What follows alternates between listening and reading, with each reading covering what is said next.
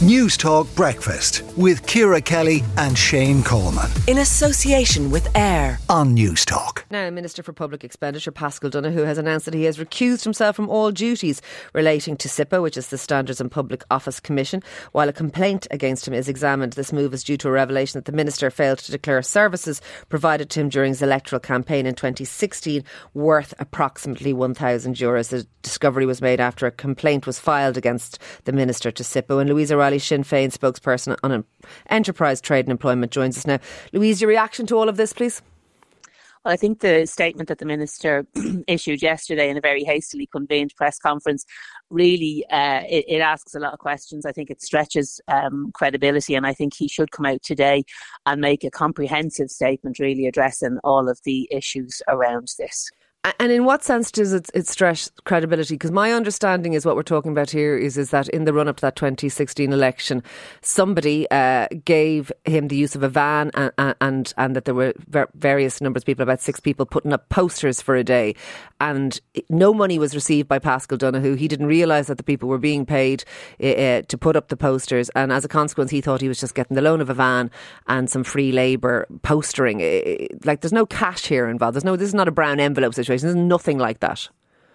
Well, uh, we don't know um, if the workers were paid and if they were paid, who paid them. So we're talking about six people working over four nights plus the use of a company van.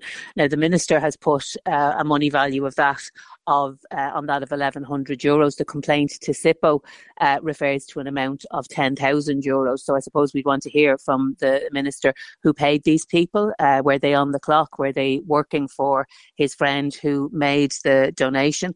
Um, I'd also like to hear from the minister as to why he didn't amend the record in 2017 when this matter was brought to his attention.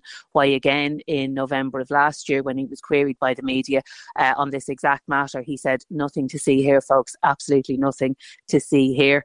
Um, to me, this uh, you know this donation needs to be clarified. It was in the middle of an election campaign. They were putting up his posters, um, and we have to be very very careful around donations at election time. And the minister, who has uh, the direct responsibility for SIP, for SIPO, should be more than acutely aware of the need. Okay. Uh, you know, to, to, to but there is an element uh, uh, uh, of people in glass houses when you're talking about donations in terms of Sinn Féin. A thousand euros was paid uh, to Mary Lou McDonald in 2011 by convicted gangland criminal Jonathan Dowdall uh, as part of her electioneering. She has said she won't give that money back. That that's that's crim- a criminal giving a cash donation to to a TD. Um, and, and at the time, we should bear in mind that that that, that criminal was giving it to to Sinn Féin, a, a, a, party that was opposed to the Special Criminal Court that that criminal has been in front of over the last number of weeks. So the, the donation, the donation was made to the party, but it was recorded.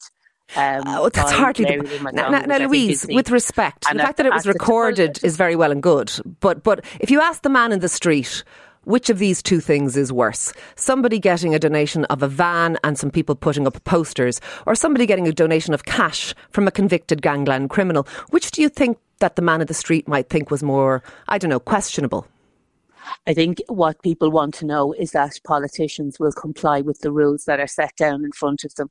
And in this case, uh, it would appear that uh, that the minister has is now going to have to go back to amend the record because there was an issue around compliance. So what I would like to ask the minister is why wasn't it done in 2017 when the matter was brought directly to his I think, attention? I, I think people do want politicians to obey the rules, but I think people also believe SIPO, what it stands for is Standards in Public Office. Sinn Féin was opposed to the Special Criminal Court and was receiving a donation from a convicted gangland criminal. He wasn't convicted then, that's true, but he's convi- no, been and, convicted and this since. The thing, so you need to be careful with your with your language there. Okay, so the donation that was received the uh, the people receiving that donation could not possibly have known without the aid of a time machine or a crystal ball what was going to happen. No, and that's absolutely so true. Just, that's absolutely true. Thing, but do you think that, that potentially somebody with with, with criminal the, contacts might have been donating to Sinn Féin because of Sinn Féin's opposition to the Special Criminal Court at the time?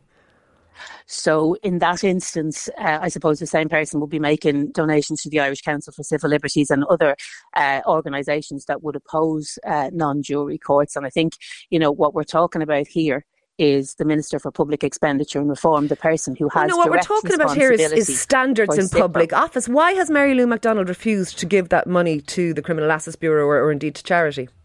So money that was received was recorded, the donation was recorded exactly in line with SIPO rules. So what we're here to discuss, Ciara, is the fact that the minister has now had to go back and amend the record. We wouldn't be having this conversation yeah. were it not for the but fact we, we, that but, the minister, but the minister received the use of a van. Direct responsibility. The use of a van and a number of people putting up posters. That's exactly what the minister received.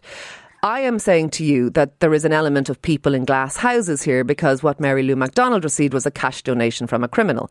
And I am saying that that is something that I think many people would find far more questionable than what Paschal Donohoe received. And if you're going to be talking about ethics in politics, if you're going to be talking about standards in politics, then you have to also answer the questions about Sinn Féin ethics in politics and Sinn Féin standard in politics. And many people are concerned about the Jonathan Dowdall issue. And the requirement is that we would uh, comply with the standards as laid down by SIPO, and that has should, should the standards be so changed in this then? instance, well, I think there's a huge amount of work that needs to be done in relation to SIPO, and I think that we need to give SIPO the additional powers. So, for example, if uh, the if SIPO were aware and if there was media discussion, we'll say, or a lot of media discussion around a donation and something that they may wish to investigate, their hands are tied until a complaint is made. So until they receive a complaint, they cannot investigate.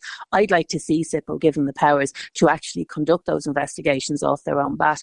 I would also like to see SIPO given the power, um, the, given the um, the facility to lay their reports in front of the Dáil, so to put okay. them in front of the Dáil rather than directly to the minister, so, so that we so can when have an open said and frank that debate about the fact that Sinn Féin paid 180,000 euros in cash cash to buy their constituency office in, Donegal in 2015, and, and SIPO said that that matter required further examination. What do you what do you say on, on, on that issue? Do you think that needs to be you know looked into more?